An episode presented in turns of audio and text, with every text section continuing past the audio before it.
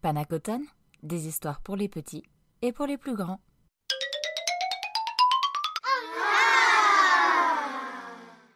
Le corbeau et le renard, auteur Jean de La Fontaine. Maître Corbeau, sur un arbre perché, tenait en son bec un fromage. Maître Renard, par l'odeur alléchée, lui tint à peu près ce langage. Eh bonjour, monsieur du corbeau. Que vous êtes joli, que vous me semblez beau. Sans mentir, si votre ramage se rapporte à votre plumage, vous êtes le phénix des hôtes de ces bois. À ces mots, le corbeau ne se sent pas de joie, et pour montrer sa belle voix, il ouvre un large bec, laisse tomber sa proie.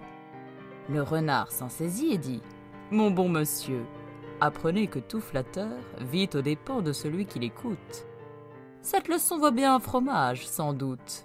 Le corbeau, honteux et confus, jura, mais un peu tard, qu'on ne l'y prendrait plus.